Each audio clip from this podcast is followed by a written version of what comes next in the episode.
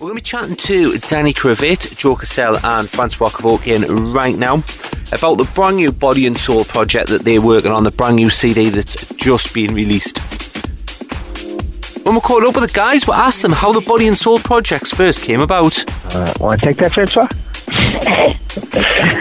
Uh, well, it was We, we all could say. Yeah. it was all it was a total accident. Really, we just decided to kind of get together as friends, and uh, we found a place to do it where the, there was nothing going on on Sundays, and we decided, well, since nothing's going on, why don't we try to just like do a little party for like people we know, or just invite you know our close friends and that kind of thing, and it sort of grew from there.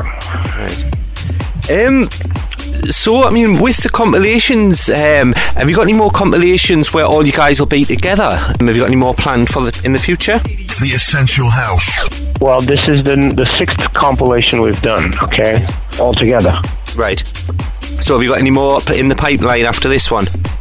Yeah, six thousand four hundred and thirty-two exactly. That's that's not a bad. It's quite a good number to bring out.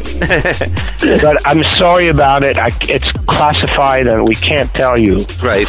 very much because uh, it, it, you know, it goes on for several generations actually. So, but don't worry, there's plenty more where this one came from. House the Angel. So, individually, out of the album, um, what tracks stand out? Which which are your standout tracks?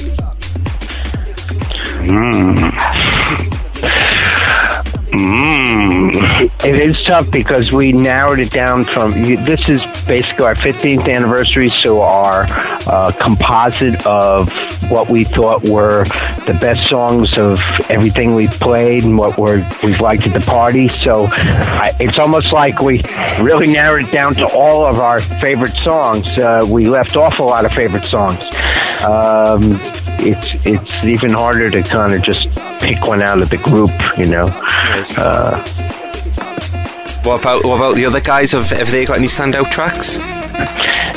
Well, I, I, I- I have to echo echo what Danny says. Yeah, we hate to take the, the seemingly appear to be taking the easy road, but every song that's on here is really handpicked. There's no filler. There's no. Each one has a story that relates to how it got played over and over and hammered at Body and Soul countless times. So.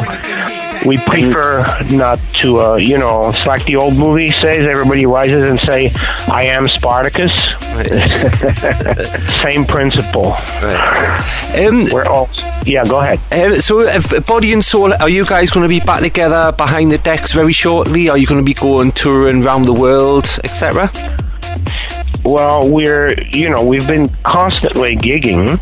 This year was probably the year where we had the most international gigs ever, to be honest with you, and saw us basically on pretty much uh, th- three or four continents. And, uh, you know, then our next event is actually um, in New York it's for Martin Luther King's uh, birthday on um, January the 15th at Webster Hall in New York. And uh, we definitely are looking for you know forward to uh, playing quite a number of gigs in 2012 uh, probably for sure going to be in japan i'm sure it's going to be in the uk as well although we don't have definites on that yet Um, so individually, um, what have you guys got in the pipeline, production-wise? Are you, are you are you going to be working together, or are you going to be bringing your own tracks out over the next couple of months?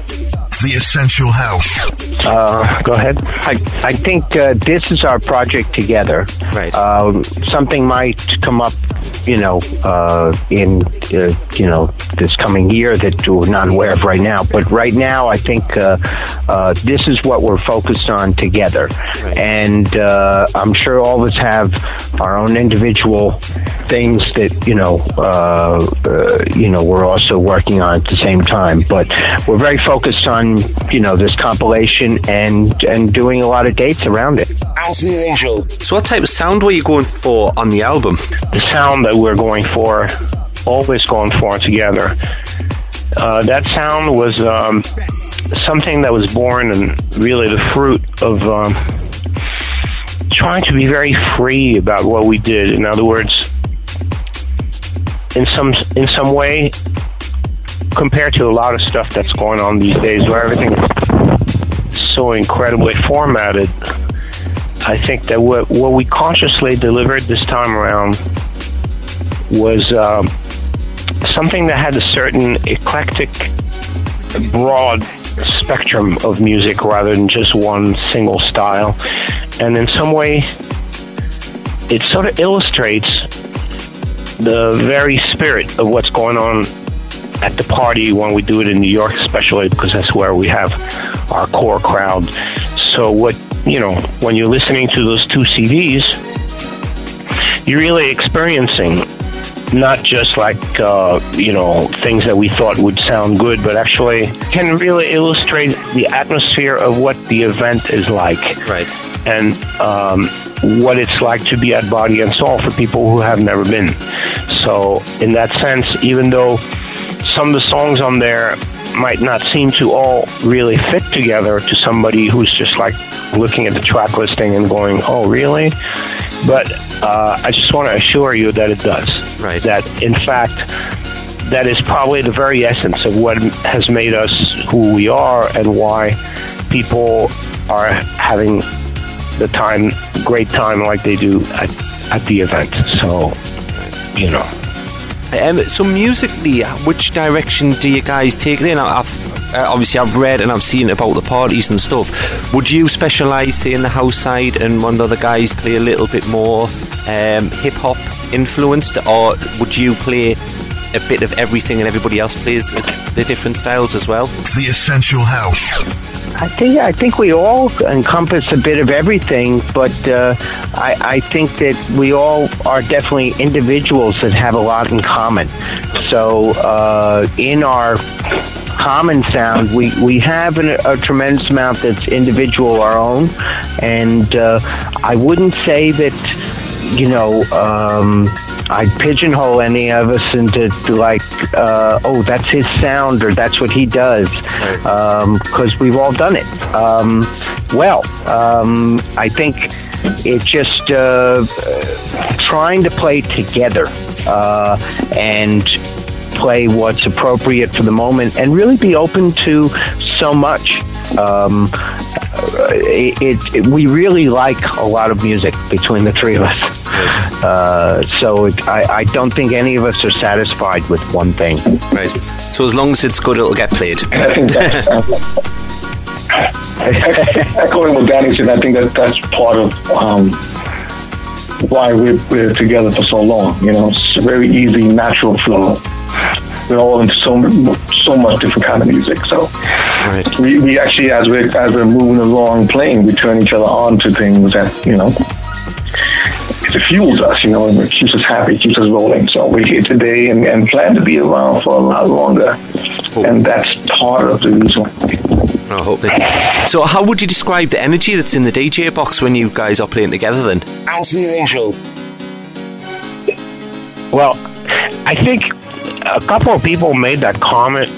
I think it was Danny actually, who said um, it's not just a party on the dance floor; it's also a party in the DJ box.